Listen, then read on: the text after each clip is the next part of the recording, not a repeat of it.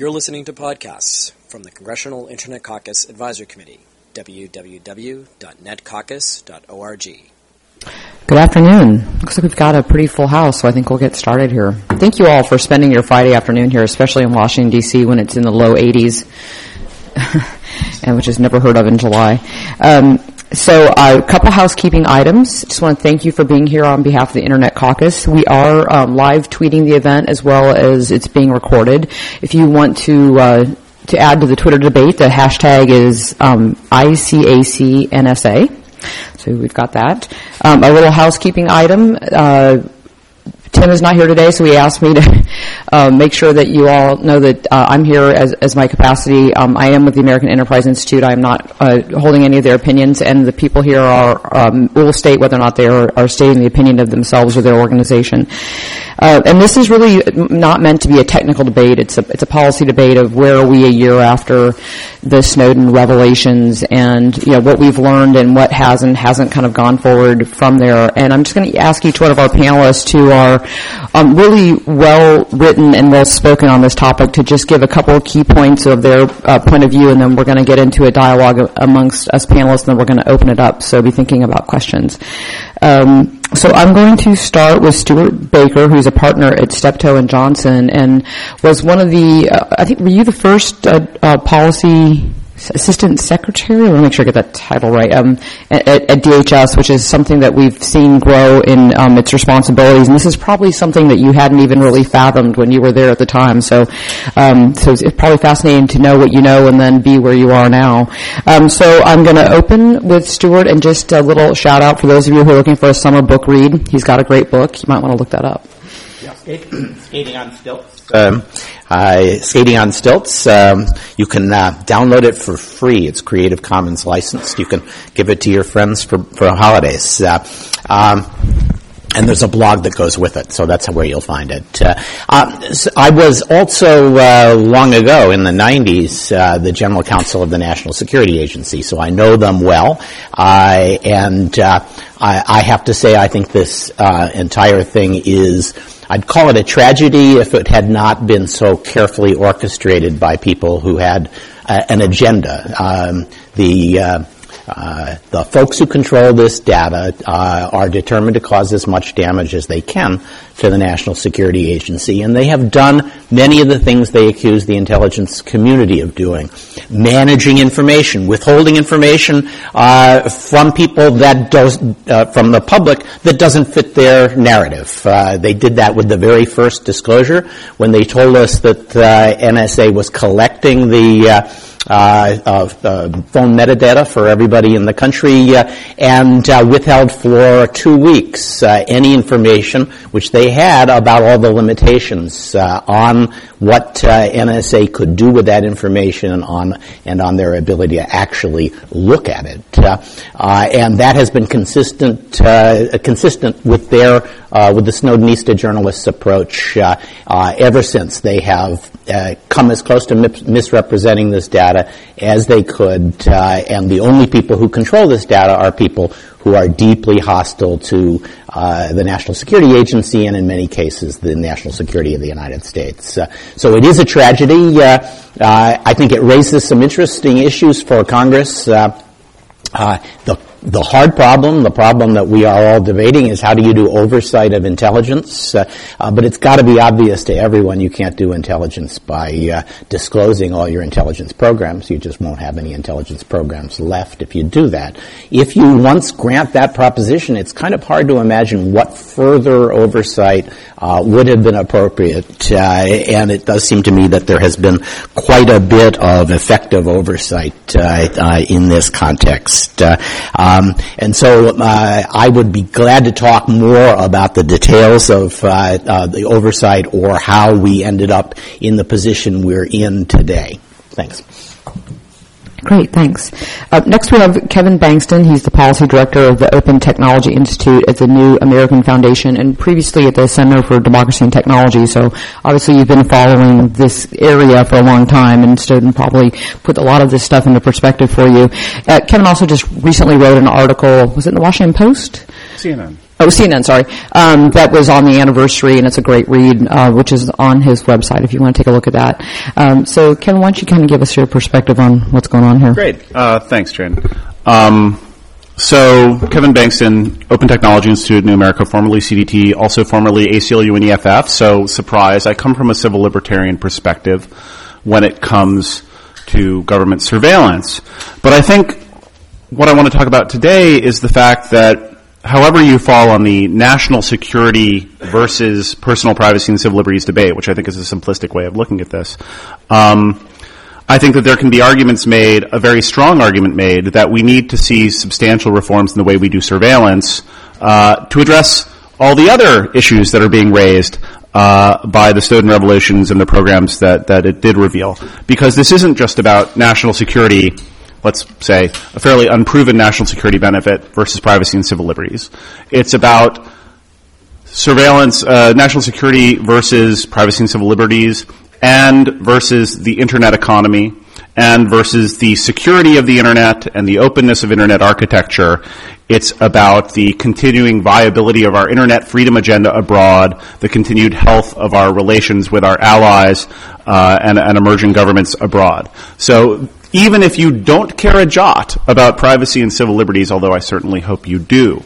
I think there are a lot of minuses uh, in the plus minus columns when we're talking about these programs and how we need to respond to them. Um, and frankly, you know, one point I've heard is that, well, it's not actually the program's fault, it's the Snowden revelations of the program's fault. I think that is a moot point, or at least a, semantic one. The fact is, the information is out there, the damage has been done, and the U.S. government does have to act in a way to address the credibility concerns that it has now raised in regard to its own behavior and the security and functioning of the internet as a whole. Um, in regard to that, in addition to the short piece we did uh, uh, in CNN, we actually have a short paper that you can find on the desk out front and has been handed around that actually runs through the variety of costs uh, that have been reported on uh, since the Snowden revelations first began, and runs through many of the things I just I just spoke about. Um, and that's in advance of a much longer paper that will be published uh, before the end of the month. Um, suffice to say, on the econo- uh, economic impact, we have predictions of billions of dollars uh, loss to the U.S. internet industry. Uh, we are starting to hear numbers of particular in- companies saying things like, we have lost half of our international hosting business in the past year. Um, there is a real impact coming from this, and we need to act to address it. So, thank Great. you. Thanks, Kevin. Chris Hopfensperger, have I said that right, um, is the Director of Policy at the Business Software Alliance. And as I was reading his bio this morning, I found out that he's a fellow Nebraskan, so we're kind of excited about that. Uh, Chris, I realize you come at this from a, from a different perspective. You have a long history in doing technology policy and, and looking at the challenges this is, takes for some of your companies that are member companies. You want to address that?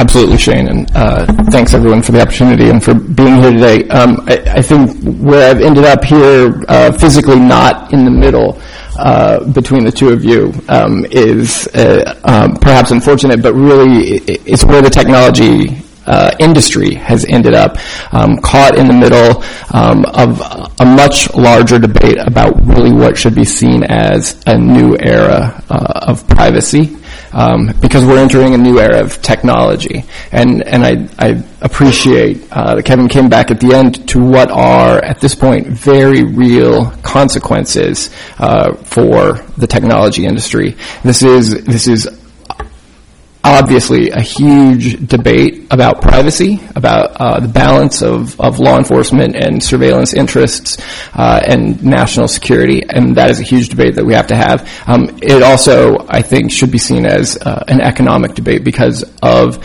the huge impact that this is going to have on the technology sector uh, moving forward. So just sticking with you, um, so your, your companies are seeing uh, ramifications after a year? They really um, they feel like they've seen an impact. I mean, can you kind of elaborate on that? Absolutely. So, it, um, and I should mention at the time, uh, BSA uh, is uh, represented uh, represents a, a, broad swath of uh, the traditional um, software and hardware companies in the IT sector. Uh, speaking here today, I'm not speaking for any one of those members, and, and, at times I will probably be speaking for myself, and I'll try to make that clear. But yes. Um, it's it's been pretty widely reported, as Kevin mentioned. Uh, there has been a real impact on this. Uh, you've seen probably uh, most recently the news that Verizon lost a contract with the German government, uh, and the German government specifically cited uh, security concerns uh, and and wanting to keep its network domestic. we are hearing anecdotally lots of examples of, of countries customers, uh, end users raising security concerns as to whether or not they should use uh, U.S.-based companies for their services. Uh, hearing questions, even in, in companies uh, that don't uh, have not been pulled into the whole national uh, security and surveillance debate. Um, they're getting questions about this. So we're absolutely hearing uh, a lot of examples of, of concerns from customers around the world. So staying on the trade thought for a second before we go to privacy. Um, so the impact on the U.S. government's credibility, do we, we're saying that we think this is real, this is not just a posturing issue or being used as a kind of a trade lever? So I don't know about a, a, a a trade lever as much as uh, a lever to influence and grow uh, economies around the world. What what we are seeing is um, obviously the companies that have been drawn into this debate are U.S. companies. U.S. companies in, in many places are the leading providers of technology uh, products and increasingly technology services around the world.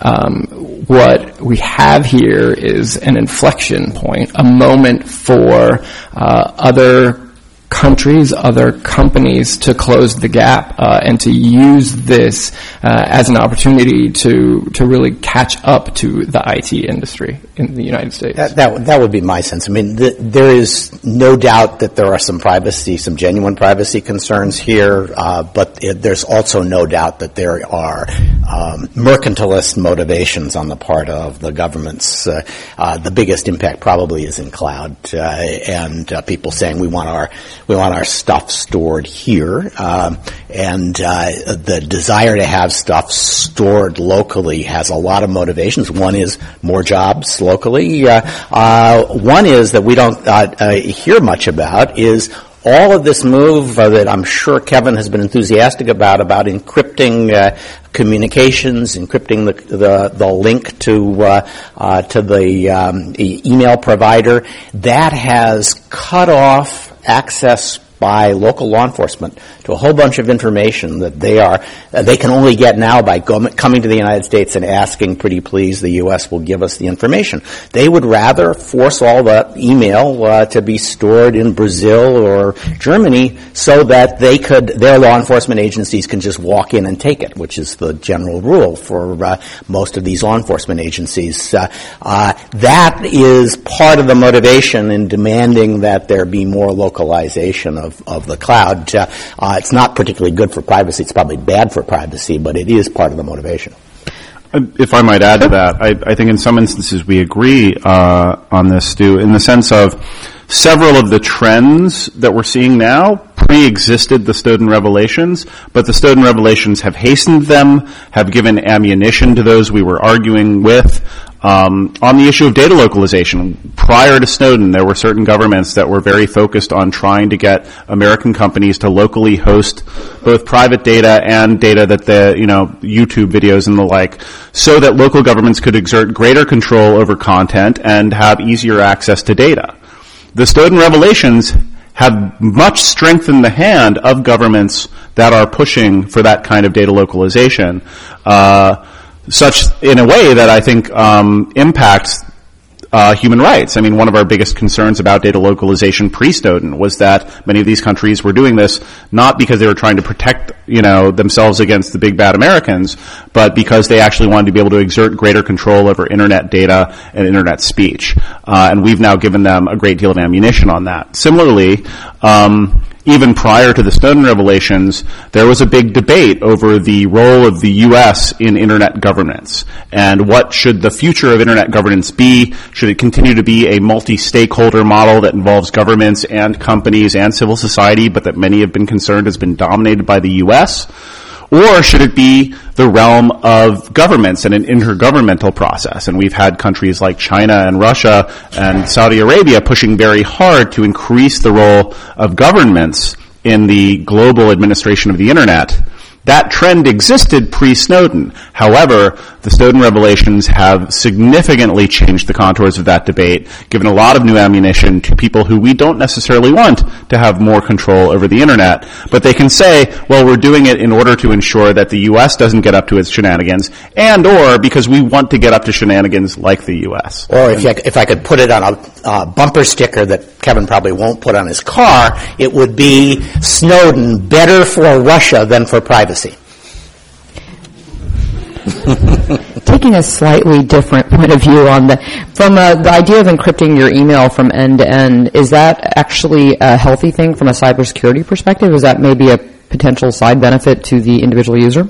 I would say that it's an enormous benefit. I think that the uh, although it is also costly, I think that the companies have had to expend a great deal of resources uh, to do this. And so, if we're talking about costs of the NSA programs, that is one of them. I think there are a great deal of benefits to that as well.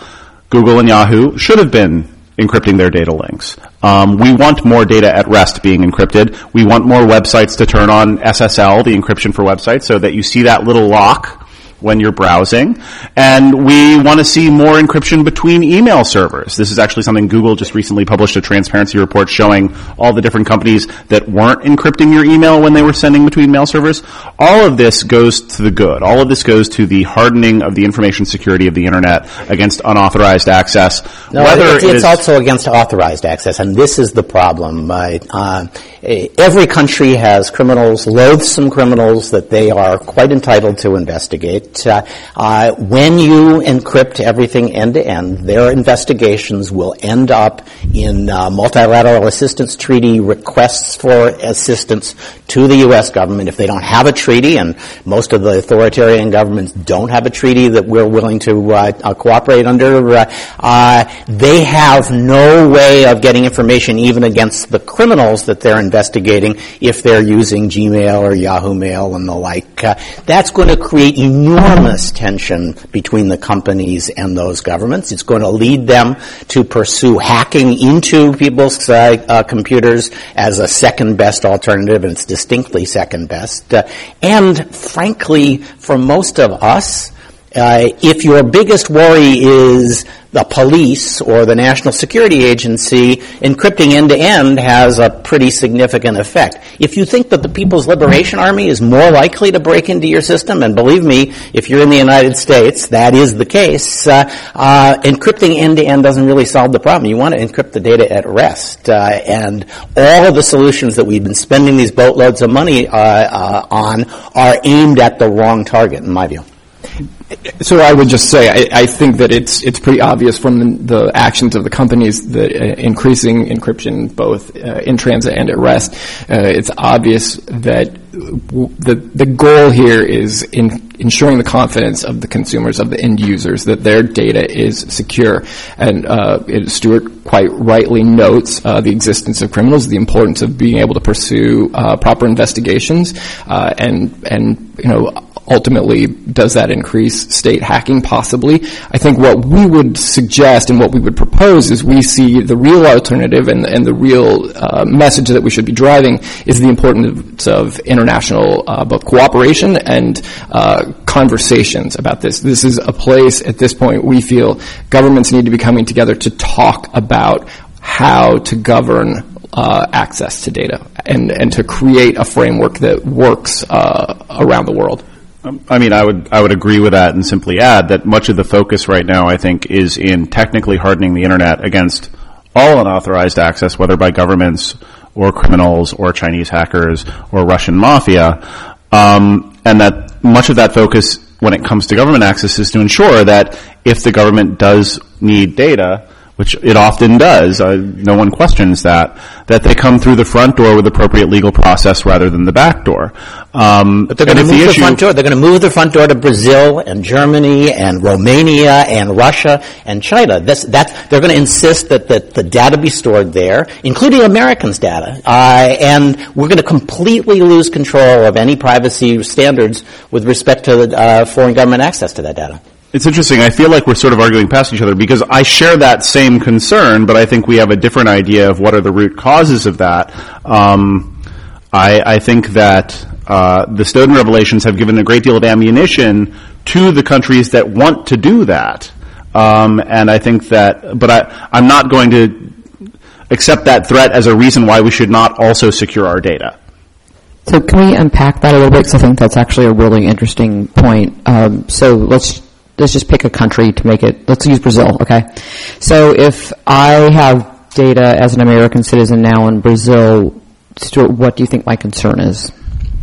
So I'm willing to bet I know more about the uh, European standards. I picked the wrong country. Uh, uh, but that, no, that, I, I think it's, it's, Germany, it's, a, it's, a, it's a, safe bet that the um, Brazilians don't have a higher standard for access than the, the Germans and the Dutch and the French. Uh, um, a, eh, the fact is that uh, in practically every country, um, law enforcement can walk in and just say, "Would you like to give us that information?" Thank you. Uh, and by the way, it's understood you're not going to tell anybody that you've provided us with that information. For clarity, the the law enforcement person and they in that sentence is the local the, they, they, ISP will, they will walk into anybody who stores data in okay. Brazil uh, is subject to having the police come in and ask for the uh, uh their subscribers' information uh, voluntarily in quotes, uh, and uh, without disclosing, because it would be embarrassing, the fact of uh, having provided that information.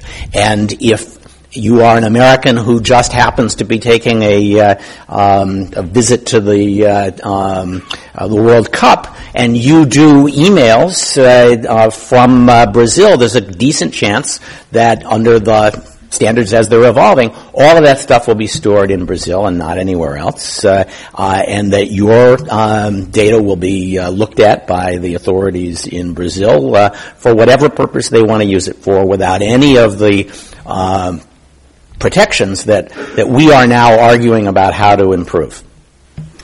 Kevin, do you want to? I mean, I, I think the more apt discussion to be having is is what do others think is going to happen to their data if they store it in the United States. And right now, what people believe is going to happen if they store it in the United States is that the NSA is going to have relatively unchecked access to it. And that is causing people to choose not to do business with American companies and is causing governments to propose new infrastructure for the internet to limit the amount of data that travels directly or incidentally through the United States. I, I, I, I don't disagree that, that uh, there are people and, and uh, media with strong interests in, in keeping that issue alive in foreign countries and that it is being used uh, in some cases in good faith and in some cases in bad faith to uh, try to get localization of data. I'm not sure that that's a completely successful move in every respect. Uh, but the more we uh, prevent governments from getting any access to this except through the really more or less broken MLAT process, uh,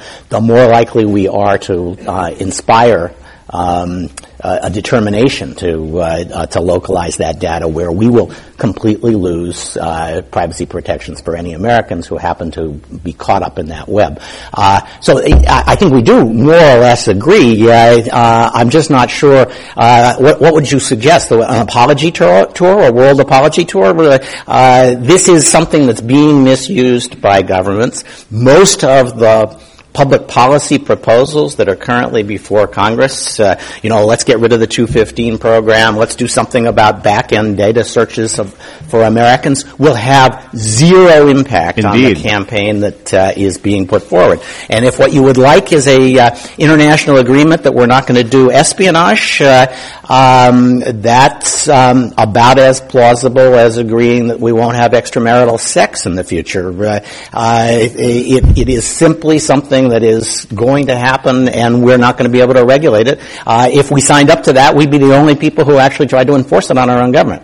So I certainly agree that the current legislative proposals are very focused on the rights of Americans and don't necessarily hit the programs that are most going to impact people outside the United States, including Section 702. I think that is a deficiency of the proposals. Um, as far as things we can do, you can look at the very back page of the paper that we handed out that has a number of recommendations about uh, how we can start addressing this issue. I think one of them is 702 reform, um, limiting the scope of the data that can be collected and the range of purposes for which it can be collected and used. Greater transparency, which is something that we've been working very hard with the companies to try and obtain.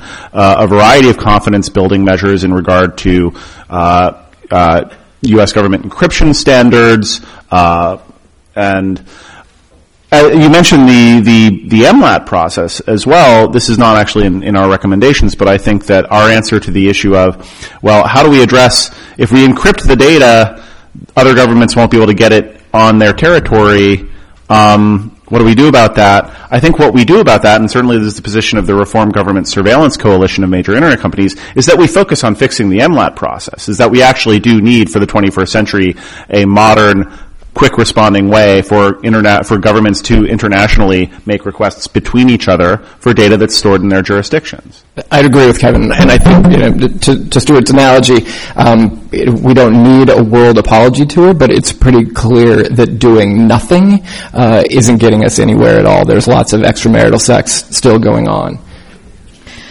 Okay. I mean, and again, like whatever we do, I mean, the fact is billions of dollars are beginning to be lost, and there's going to be more to come. And what we are seeing is, um, you know, I used the word ammunition before. We are seeing a lot of energy now being put behind things that could fundamentally fragment the internet, could fundamentally shift the locus of internet development economically and technically away from the United States. And right now is when we have to be acting to prevent that. I, think Kevin's exactly right. I, there's a, a, very large focus on what is the dollar impact on this, what what is the impact on the companies, uh, you know, what's what has happened, and the problem with looking at the numbers of what has happened is by the time you have a dollar, a real dollar impact, that business is lost. And it's not coming back to U.S. companies. And, and I think that that is the danger of sitting and waiting to see how this plays out. Um, it's, it's hurting U.S. companies. It will hurt worse. Uh, it will hurt our surveillance uh, capabilities worse uh, if we let this path continue to play out by that's, doing nothing. That's actually a really great point. Um, not that I'm necessarily... I, I want to hear this well, no, I mean, like, to those who, I mean, I'm a civil libertarian. I'm primarily focused on protecting civil liberties. But the fact is, to the extent you chill people from storing data in or communicating data through the United States, that distinctly impacts our intelligence capability. You know, regardless of what you think the argument is or should be in terms of what the legal standards are or the processes are for accessing that data, if less of that data is here, uh, we will have less of that data for intelligence purposes as well. And so, uh, in that way, the economic impact and the and the impact on the internet itself is also going to have a security impact for us. So would, should we be concerned that we're, there's a, recent report saying that mathematicians are turning away potential work from the NSA because they don't agree with the surveillance activities? Do, does that mean that we may have a different level of harm that we're not considering in this particular dialogue, which isn't necessarily a, a trade issue, but a how do we move forward out of this? Maybe we don't do an apology tour, but how do we say to young uh, engineers going forward that we still have an interest in knowing what's going on with the surveillance perspective, but there's do we put parameters around it? How do we how do we manage this going forward? So I, one of the things that, that I would suggest is that uh, uh, one, if we're if, if this is what we're worried about, most of the reform proposals have nothing to do with this uh, and aren't going to, as Kevin uh, more or less acknowledged, aren't going to ha- change anyone's view. And indeed, the longer the fight goes on, uh, uh, the more attention gets paid to the Snowden documents and the the perception uh, that NSA is c- uh, collecting everything. Uh, uh, if this is what we're worried about, we should focus on things like MLAT reform. Uh, and frankly, uh, rather than a world apology tour, we should be taking some of this fight to the people who are misusing it for mercantilist advantage. and high on that list has to be the European Union, which has patented the business method of holding American companies hostage over their objections to some U.S. government policy that has nothing to do with those companies. Uh, I, they did that uh, to airlines over PNR. They did that to uh, um, uh, SWIFT uh, over U.S. Uh, collection of terrorist finance information. They're doing it now over Safe Harbor, trying to find a way to say we will threaten all of the U.S. companies that want to do business transatlantically with losing their protection under the safe harbor as a way of trying to extract concessions from the United States on uh, unrelated topics. Uh, they want to regulate, they have no authority to regulate any intelligence service in Europe, the only intelligence service they think they have the authority to regulate is the United States. It's time to call their bluff over this. And one of the things that, frankly, for people here in Congress, uh, you ought to be thinking about is the European Parliament comes over here all the time. They constantly are thinking of ways to hurt U.S. companies, putting them into law and saying, we're doing it to protect privacy. And when they come here, they hear nothing from Congress to suggest there's anything wrong with the positions that they're taking. Congress here needs to be as aggressive about protecting U.S. interests as the Europeans are about protecting European economic interests. And that means uh, taking action to prevent and to uh, specify consequences from any effort to screw around with the safe harbor over this issue, which really has nothing to do with the law of privacy in Europe, uh, uh, which the safe harbor already fully uh, uh vindicates. So I, I, guess to go away from Europe for a second, and let's say there's a art imitates life, and a company named Hooli decides to uh, become the Google of Brazil. Is there an ability to do it? We, we call it Orkut. Okay. um, to do sort of a check the box exercise of I would like all my data to be uh, to avoid a U.S. server. Can the zeros and ones really do that? I mean, I kind of wonder there's a certain element of this dialogue we're having which is very pragmatic from a policy perspective, but I don't know that technically some of the things that we're dealing with are feasible. And I realize I said this wouldn't be a technical discussion, but it's just ponder. So, so I think it, it it, I would rely on a real uh, technologist to answer the feasibility of that. I think you are seeing some companies uh, saying if you want to host your data in a particular market, we will host your data in in that market. Uh, the problem is only the Goliaths can do that. And there is a huge swath of the technology industry that is, is not that big and is not built that way. And the cost to, uh, a lot of BSA member companies of trying to assure every customer by saying your data will be held in X locality just isn't possible. You you undermine not just uh, the efficiency of the system and all the value that cloud computing and other things bring, but you you undermine the costs. So when Putin said a couple weeks ago that he wanted all Twitter information to be, if it, if they were allowed to keep tweeting in Russia, um, they'd have to stay on a you know either a local exchange server or they'd have to put a server locally. And I, I don't mean to make this very you know specific to one company, but if you're a company at that point, do you just say good luck. Um, I, you know, we'll, we'll, do our best. And I realize we've had these challenges and iterations with Yahoo um, in the past. And I mean, if you're one of these edge providers that has is very popular, especially the you know social networks, how much credence do you have to put to some of these people, or you just say, "Great, Russia, we wish you the best with that." I, uh, Twitter's not a BSA member, and, and uh, I think it's really hard to answer some of those questions from a from a, a company perspective, especially when you are answerable to to stockholders. Uh, and um, some of the markets, some of the worst um, parties here are fairly large markets. Um, it's Brazil, a business call. I, mean, I, I, think you have to decide how much is it going to cost me, uh, not just in uh, um, funds, but in um, uh, disappointment on the part of your customers uh, uh, uh versus uh, what it will cost you to get out of that market. you know, when when the Chinese started um, censoring Google, Google said. See this is not our market. When the Europeans decided to censor Google, Google said, what do we have to do? Uh, it, that's that's a, a, decision they have to make, uh, uh, and you make it on a business basis.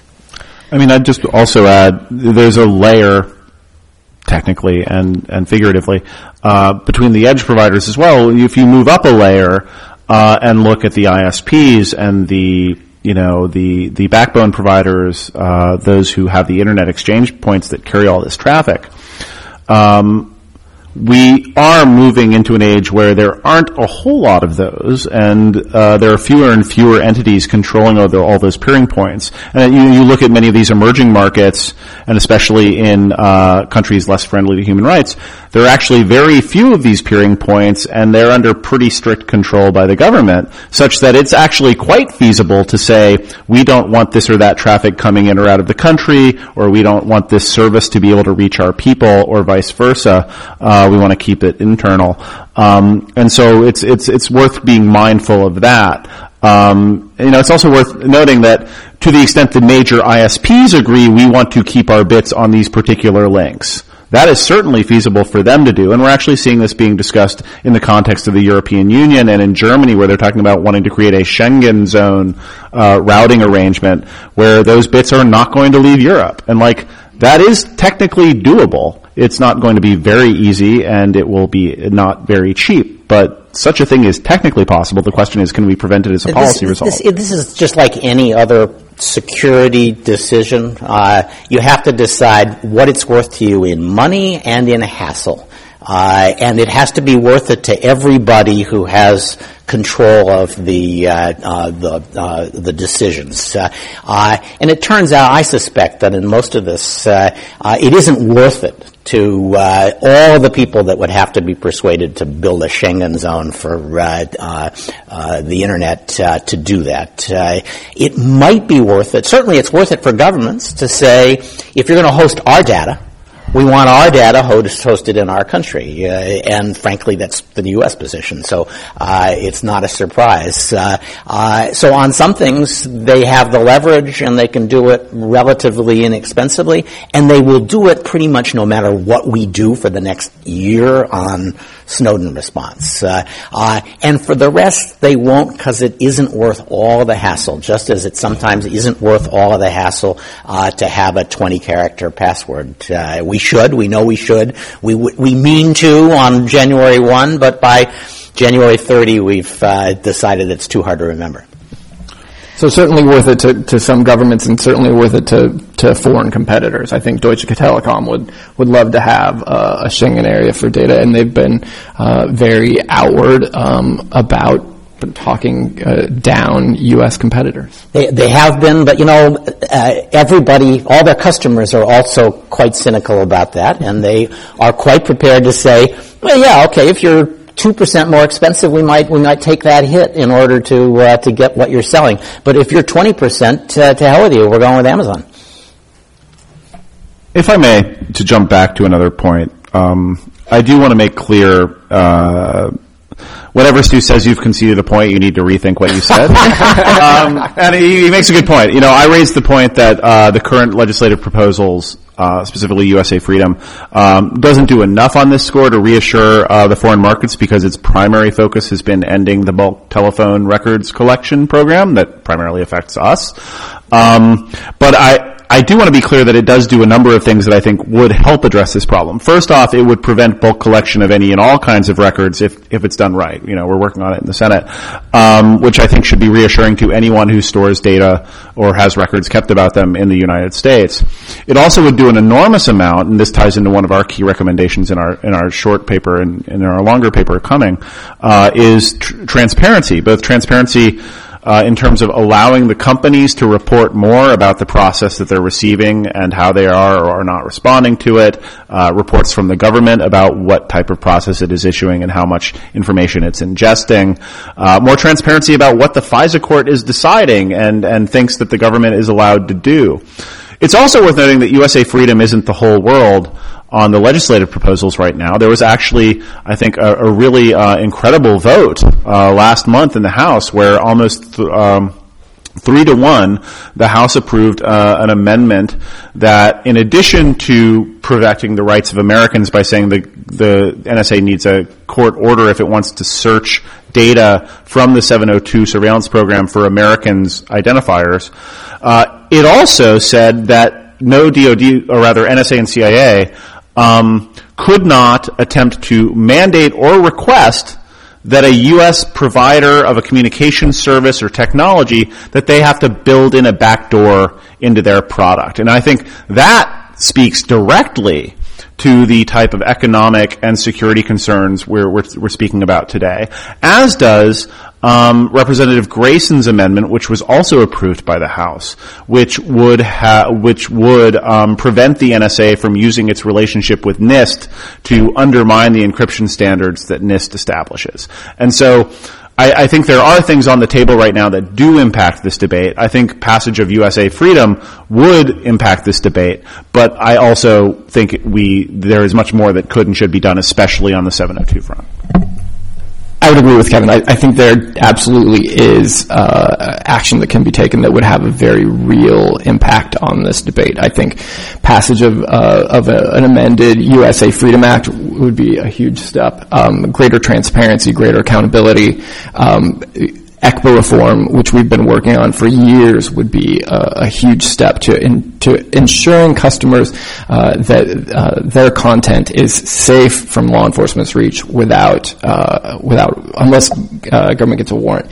Um, the safe harbor negotiations have been going on for a certain amount of time, and uh, regardless of how you feel about the substance of, of what's what's going on there, um, there have been positive statements coming out of European Commission officials. I think uh, there are real like like I'm positive I'm going to take this away from you.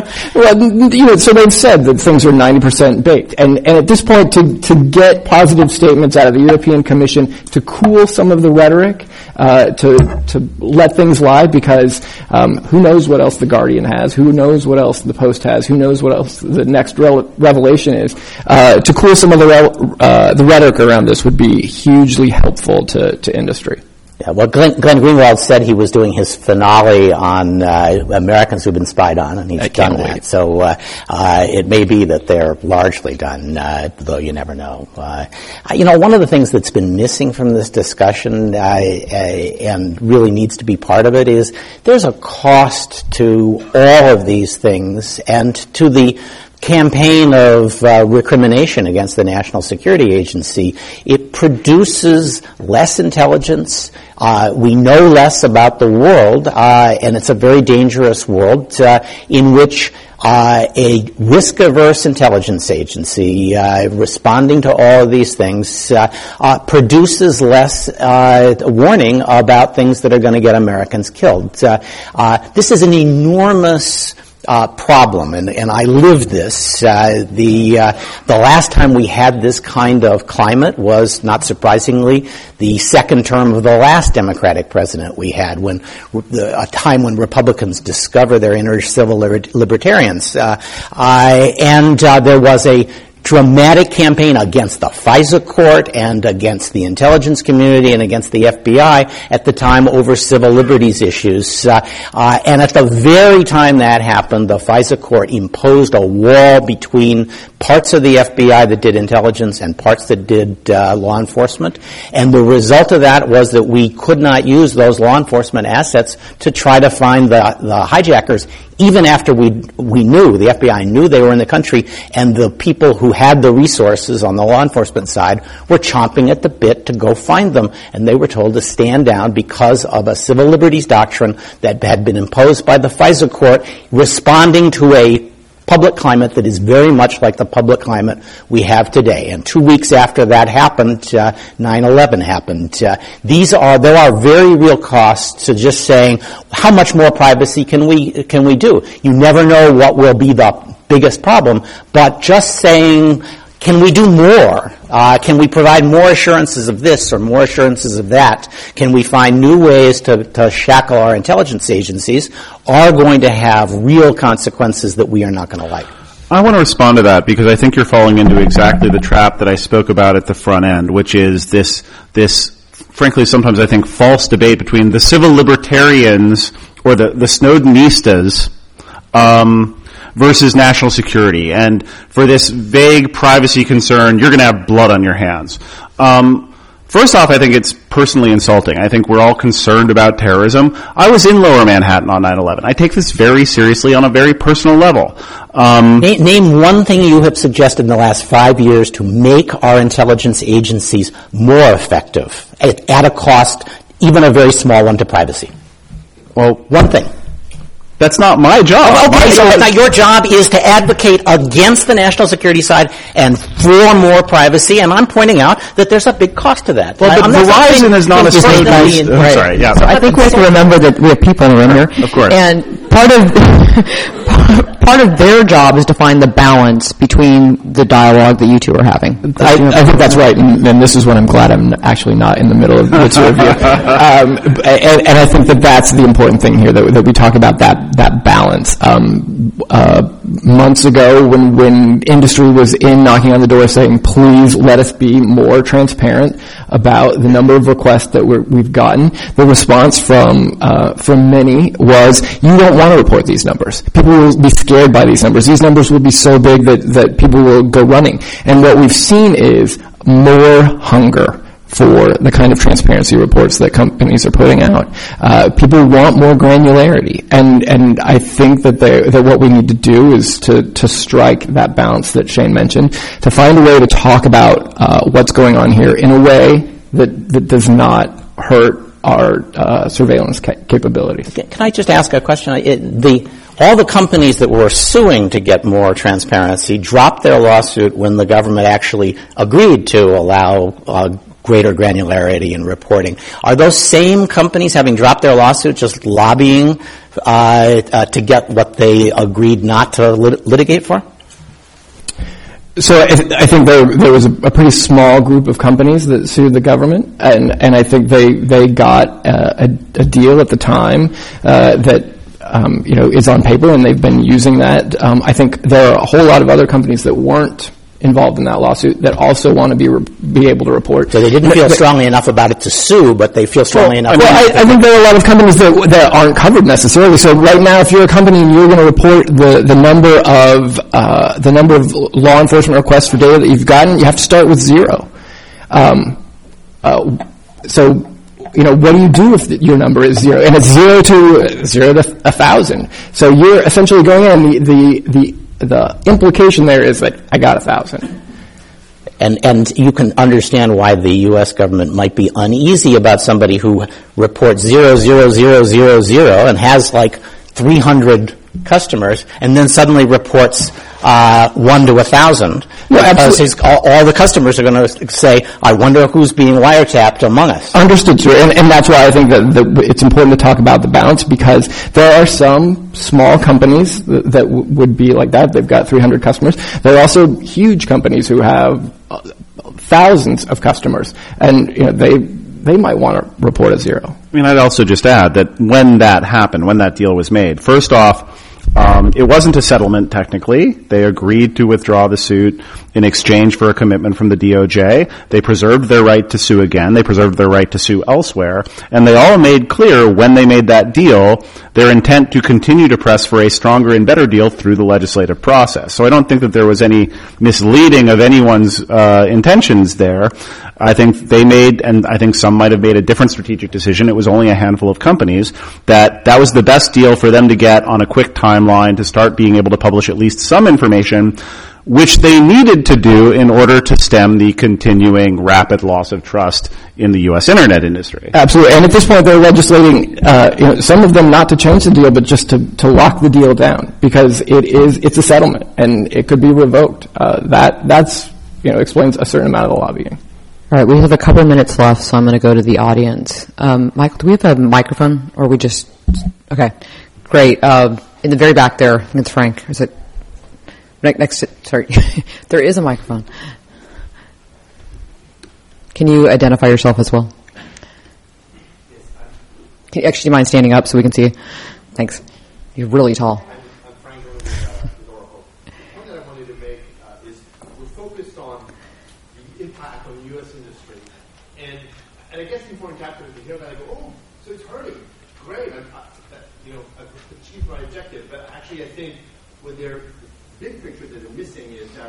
they're hurting themselves at least as much as they're hurting us in two ways. First, you know, one of their objectives is to they say know, they want to increase the take up of cloud and technologies in, in their in their economies, and they're doing exactly the opposite. You know, because they're not just preventing American companies like mine Oracle to uh, inhibiting our ability to provide services in their markets. Is they're creating barriers to entry, not just geographical, but they're hurting the business model of the next German or French or Singaporean or whatever startup. It's going to make it hard for a local company over there to start because it's like, well, there's, all these regulations and requirements, etc. They're not just like you can't buy American. Is I have to do all these things to set up my business. I guess I'm going to do something else. Point one, point two, um, you know, they are not. Uh, um, so, so, so the, the, the, the users of cloud computing don't have an easy access to American services. They don't have an easy access to, uh, you know, the German cloud computing startup. And so all of the efficiencies that are supposed to come from that are not there. So you're throwing inefficiencies into supposedly an efficiency machine.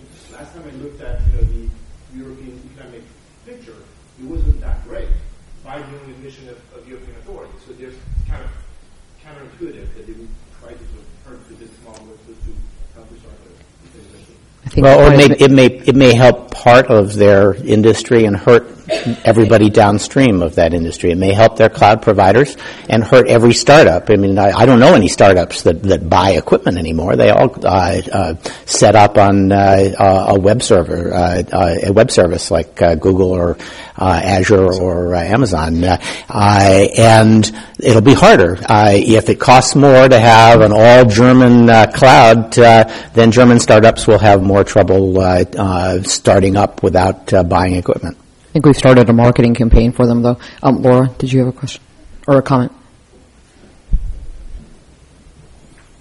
Hi. Um, so I'm Laura Ballard. I'm a career civil servant at the State Department, and I have to say that one of my first reactions to learning who Mr. Snowden was and what he had done was to ask myself, why are we outsourcing core government functions to IT support contractors? And I'm, I'm, curious why none of you guys are ever talking about that because that would seem to be a, a, a potential point of commonality between the three of you. I mean, this can't to, to have the NSA contracting out for, for apparently 500 or close to it IT support contractors for the collection of signals intelligence. It can't be great for privacy and civil liberties. It also can't really be that great for security because I think if you've got that much outsourcing and people cutting corners with regard to security background checks, it's only a matter of time before we end up with, with someone like Snowden. It would seem to me a short-term contractor, not a great deal of loyalty towards the organization. So I just wondered if you guys could comment on that and, and whether you see that as, as, as a point, perhaps also in need of reform. Thank you. I, will try it. I, am I'm, I'm uh, unaccustomedly nuanced on this uh, question. Uh, the um, uh, NSA has built its culture around the assumption you start there and you, are in for life. Uh, and uh, that has allowed them to make certain assumptions about their workforce, uh, which are undermined when they bring in contractors. And they have not found out, found a way to deal with that. At the same time, um, the fact is that the skills that NSA needs, uh, just like the skills that Microsoft needs, change dramatically every five years. Uh, and you can't expect to retrain your workforce every five years for 30 years and have people who are as good as the folks that you would find on the market. And, and so they have to find a way to go to the market to get to, uh, to skills and they've done that by going to contractors. Uh, uh, I do think they need to watch those employees much more carefully. Maybe there's a, a, basis for agreement on that. We should audit the people who work for our intelligence services and our law enforcement agencies more carefully, for sure. Uh, but I, I don't think that just saying you can't outsource, you can't contract for this is going to be necessarily good because then you're going to get somebody who learned uh, how to do a new task uh, just by taking courses in Maryland uh, after work, which may not be the best way to do it. Um, I'll just add. Uh, thank you for that nuanced uh, take. Uh, I, I have less to say about whether that's a good good idea or a bad idea, or what should be done about it um, than in how to respond to the fact of it. To the extent that when you have an intelligence community that is moving toward not only more of a contractor culture, but necessarily more of a digital culture where it is actually much easy to, easier to exfiltrate a lot of data. Um, the government needs to respond. Part of the response to that needs to be the government anticipating the fact that such leaks are going to occur. And I think one of the great failures of the government in this whole affair is not, clearly not having a strong game plan for if and when some of this stuff leaked. For example, by over-focusing initially on the issue of, oh, don't worry, this isn't, this isn't, this is, this is not impacting American citizens' content you know, I mean, the response to that from Mark Zuckerberg was like, "Hey, man, like most of my customers are outside the country. You're kind of throwing me under the bus here. Like, you're not helping. You're actually making it worse by harping on that." Um, you know, they actually need to think about how are they going to deal with the you know political and economic and messaging impact if and when these leaks do occur, which I think they you know they are going to continue despite our best efforts. I'd just pick up on, on what Kevin said and, and say that, that that narrative at the beginning was incredibly unhelpful. And I, I understand, uh, as some members of Congress have said, no European ever voted for me. Um, but the It'd pay for our products. Yeah, they, lots of Europeans buy services and buy products from from the people who did vote for you. Other questions over here? Oh, sorry, there's a well, the lady in line.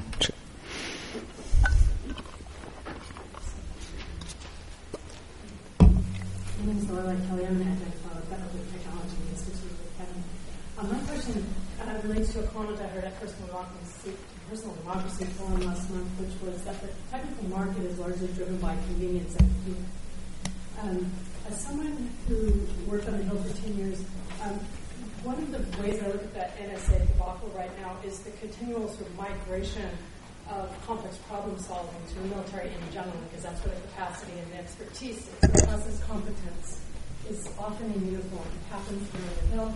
That's why so much technology has a cyber security label on it.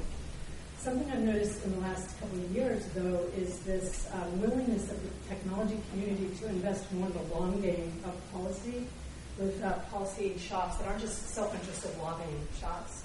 Um, just in the last year, and I'm hoping that engages uh, the civic piece of technology and starts to build capacity.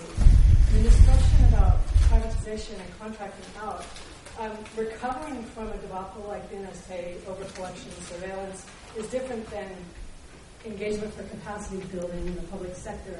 And that, as someone who worked inside Congress for 10 years, is desperately needed. We don't have the technical chops inside government for the long game and that seems to be changing. Could you comment on that? So, as, as representative of BSA, I'd, I'd, like to think that we've been focusing on policy. I think your microphone's yeah. Thanks. I'd, I'd, as a representative of BSA, I'd like to think that we've been focusing on the long game uh, for a long time, looking internationally, um, looking at, at how markets are going to change and grow. And I think many of our companies are are actively engaged in uh, CDT um, Kevin's group, uh, lots of other groups, and, and, as as this process has unfolded, I think you see um, uh, an increasing in awareness and increasing uh, appreciation for for those points, and and more attention obviously will have to be paid. I think on the horizon, one of the things we should think about is the ability to share data and that it goes to transparency. But it, I mean, it's one of the challenges of NOAA has really interesting stuff that could share that, that could be very usable and you know both to the public and private sector. And you know, there's we have, we have a lot of data. and We need to figure out how we we use that in an appropriate fashion. So that will be probably a future forum here. Um, question on this side. I know I've kind of ignored you guys over here. Sorry, on the back.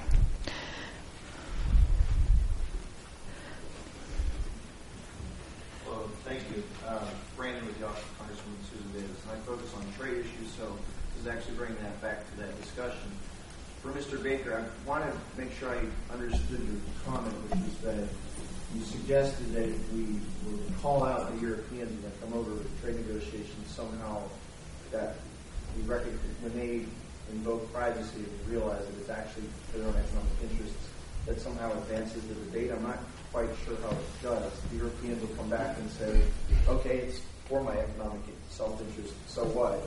To seems like, you know, 256-bit encryption and uh, you know, end-to-end use encryption and more transparency goes a lot further in making inroads with American companies in Europe than calling out the Europeans for being economically self-interested. You know, uh, here's my concern. Uh, they are uh, seeking to influence U.S. policy by threatening U.S. companies with the loss of the safe harbor. Uh, uh, the legal basis for that is uh, um, non-existent. the whole theory of the safe harbor was you can sign up by contract to treat your European customers as though they were governed by European law, even though the data is stored here. And you can, uh, that is the assumption of the safe harbor. And uh, the uh, terms that you sign up to do match European law. Uh, where's the European law on restriction of intelligence uh, agency collection and storage of data? Uh, there is none, and that's why the safe harbor doesn't deal with it. And to, to say we're going to take away the safe harbor and conclude that your law is not adequate uh, because you have not adopted uh, measures that we want, assuring us about how NSA is going to function, how FBI is going to function, how DHS is going to function, is inconsistent with the law. And we shouldn't be apologizing. We shouldn't say, oh, well, it's privacy. Maybe they're right. They're European. And that accent sounds so good when they say data protection. Uh, but the fact is that uh, what they are doing is purely self-interest and they are dressing it up in a data protection uh, uh, uh, guise. And the only thing that, that I have ever discovered that they understand is the threat of retaliation if they go beyond the legal bounds that they've set, uh, that are set by international trade law. And the U.S. and the U.S. Congress has been reluctant to stand up for com- companies and say, if you get hit with a, uh, um, uh, a, a, case, an enforcement matter uh, uh, in the uh, European Union based on a theory that is goes beyond international rules, we'll allow you to file a lawsuit here and collect the money back. In fact, you can you can auction off the embassy of the country that sues you we could do a lot to make it clear that we're tired of this one-sided debate in which they demand and we give a little and they come back next year and demand more and we give a little more uh, because they are threatening to hurt our industry. Uh, it's the wrong approach. We, we need to get much more tough-minded. If, I mean, if I could add to that, I, I mean, I agree with the, the questioner in, in the main, but I also agree with Stu in the sense of there is a whole lot of, oh, I'm shocked that there's gambling in this establishment going on. I mean, there's a lot of, uh, there is certainly some hypocrisy, um, some double standards, and indeed a lot of the stuff the NSA doing is doing in cooperation with some of these governments. Um, I don't think that, and, and, and also, and again, and I've, I've conceded as much, um, sometimes this is being used as an excuse to justify positions that were already held. That doesn't mean that we ha- we can ignore it and that we don't have to try and uh, ameliorate that. But I think what all this points to is, and this goes back to addressing also the, the growing credibility gap for the U.S. government on internet freedom, is we need to begin to build the processes to have a sustained major discussion internationally about what human rights mean for surveillance and what, you know, modern democracies believe is acceptable and unacceptable in the 21st century when it comes to surveillance, whether inside or outside of their borders. There was a major report on this issue that just came out this week. I would say it was great if I've actually, if I'd actually read it. I have not had a chance to read it, but I'm told it's, it's quite something. Um, but, uh, I mean, you know, we're talking about a number of issues where we're looking at, I think, not just the next few years. We're looking at decades of work and decades of implications. I think one of the biggest implications is it is time for modern democracies to talk very plainly about when, say, there's a capacity for a government to sit on its domestic on its com- country's domestic network and suck up everything and then filter out the stuff it thinks is important, which is exactly what is happening here now. When is that okay? How is that okay? What are the protections in place to make sure that it's uh, that that human rights and our constitutional rights are protected? how do we generalize that across the globe in a way that is fair and monitorable and um, and and uh, won't lead to uh, hypocrisy on our side or theirs. I'm going to agree with both of you on this point and, and say that I, I, would like to see the U.S. come off of its back heel a little bit, especially as it relates to the safe harbor uh, and the the Europeans at this point. Um, blatant misrepresentations and mixing of the surveillance and consumer privacy issues. Uh, it's it's been an unfair uh, burden from the start, and I'm, I'm, happy with where we're getting to on the safe harbor debate. But we, we shouldn't have had to been there on a lot of this. Last question, and there was oh, back here in the corner. There's a gentleman in a, I think it's a green shirt.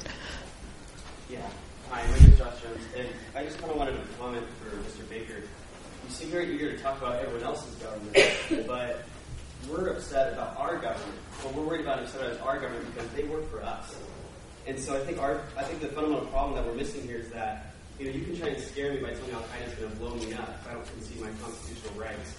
But the problem is not only are we concerned about the balance we have between security and liberty, but we feel that the balance we have already agreed to, the government is not following those rules. So we set up these little FISA courts, but then one warrant can apply to thousands of people.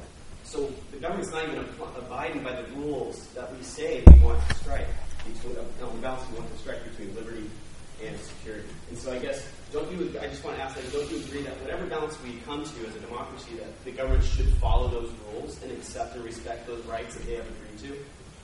First, of course, uh, uh, we we're always toughest on our own government, and that is just uh, human nature, or at least uh, in this country and probably elsewhere. Uh, and uh, it is fair to ask, since we get to set the rules for our government, what rules we want for our government.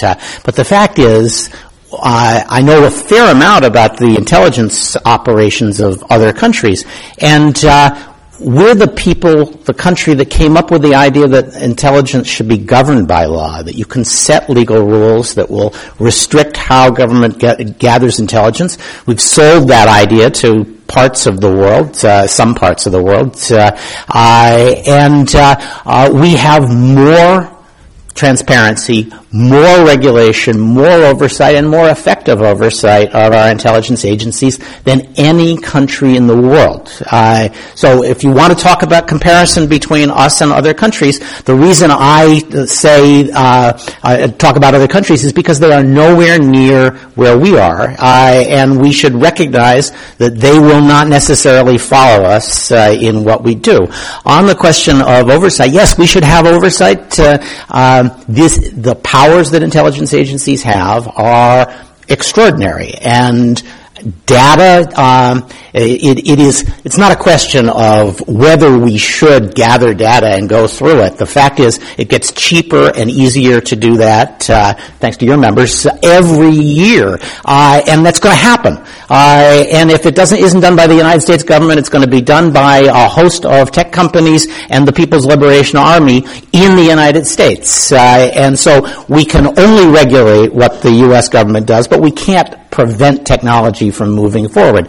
On the question of uh, oversight, yes, but we have built an oversight system that includes members of both parties institutionally, uh, numerous executive agencies whose job is and whose careers will be made if they find abuses. The, the oversight committees of the uh, uh, uh House and the Senate are both set up to look for abuses in many cases on a bipartisan basis. The courts are also involved in this. The FISA court judges are just judges chosen from around the country. They're not just some spooky guy who's brought in to do this. Uh, uh, they are ordinary judges like everybody else everything that has been disclosed here was done in the context of those oversight uh, um, uh, structures. Uh, they've been, in some cases, misrepresented by uh, uh, the uh, Snowdenistas or by the press, and in some cases,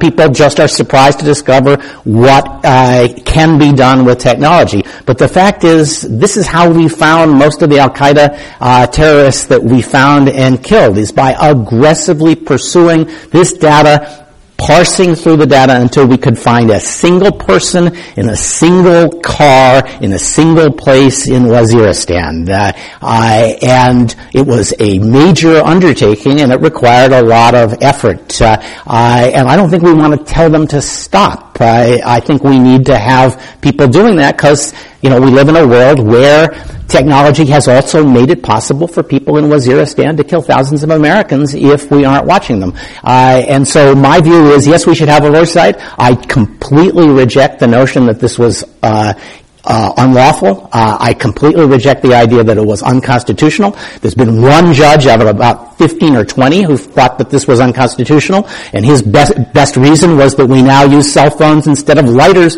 at rock concerts to hold up. Uh, I, you know, I don't think he's in the mainstream. Uh, uh, you can believe it's unconstitutional, but that's not what the courts have said. NSA was entitled to listen to the courts that gave them the answers, uh, and so I don't think that the oversight has failed. I think that uh, we are in the middle of a kind of moral panic over NSA and uh, and privacy. Uh, it's a kind of witch hunt. We are going to wake up in three years or five years and say, "What were we thinking? That was crazy." Closing thoughts on that one. Wow. Um, there's a lot of places I could go with that. Um, and I know we're short on time. I think it's fair to say that the oversight mechanisms did not work fully in this instance. We've had the FISA court judges themselves in newly declassified opinions, clearly disappointed with the NSA and in some points angry at the NSA and deciding that things that the NSA did were unconstitutional. The FISA court said what you're doing is unconstitutional and you need to stop it in regard to aspects of the 702 program. Felt that it had been misled, uh, in part because the NSA claimed that its systems were too complex for even it to understand and fully brief the court on, which is concerning. But, I mean, from my perspective, one of the biggest issues here and it's been one of the biggest issues for me for a long time because you know I was involved in litigation uh, at EFF suing AT and T and the NSA over over some of these programs when they were first revealed.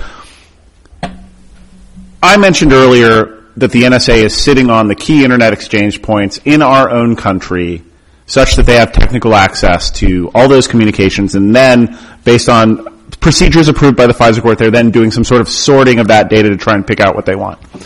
We've been saying that and that's been front page news since 2005. And yet, that fact was classified until earlier this year. Members of Congress were never able to debate or discuss that basic, basic fact about how our new modern 21st century surveillance apparatus is working when they were passing the law that is now used to authorize this conduct. We as a society did not have a debate about whether it makes sense in a democracy for our intelligence apparatus to have that kind of access to our domestic network that carries all of our communications as well as the communications of the bad guys. That is not effective oversight. That is not effective democracy. And the fact that we had to have a leak in order to begin to have that conversation signals a fundamental failure of the oversight process. Chris, closing thoughts. Uh, so I think Stewart's kind of phrase uh, that would look good on a bumper sticker that he would never put on his car that says "I'm a Snowdenista," but um, uh, I, I think it's important to consider where we are right now. We are at a point, um, one, where we're really kind of rebalancing um, on surveillance, and we can um, we can bicker about what has happened. We can dither, we can debate, and and there are important conversations that that need to be had.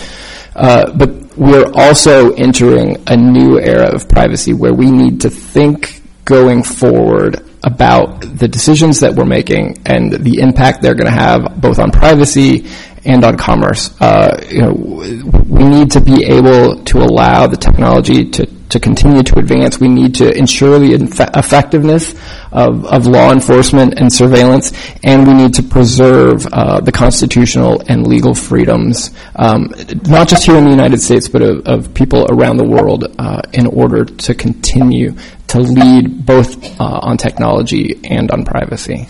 Great. Thank you. I want to thank you all for spending your Friday lunch hour with Internet Caucus, and please join me in thanking our um, panelists for a very vibrant discussion.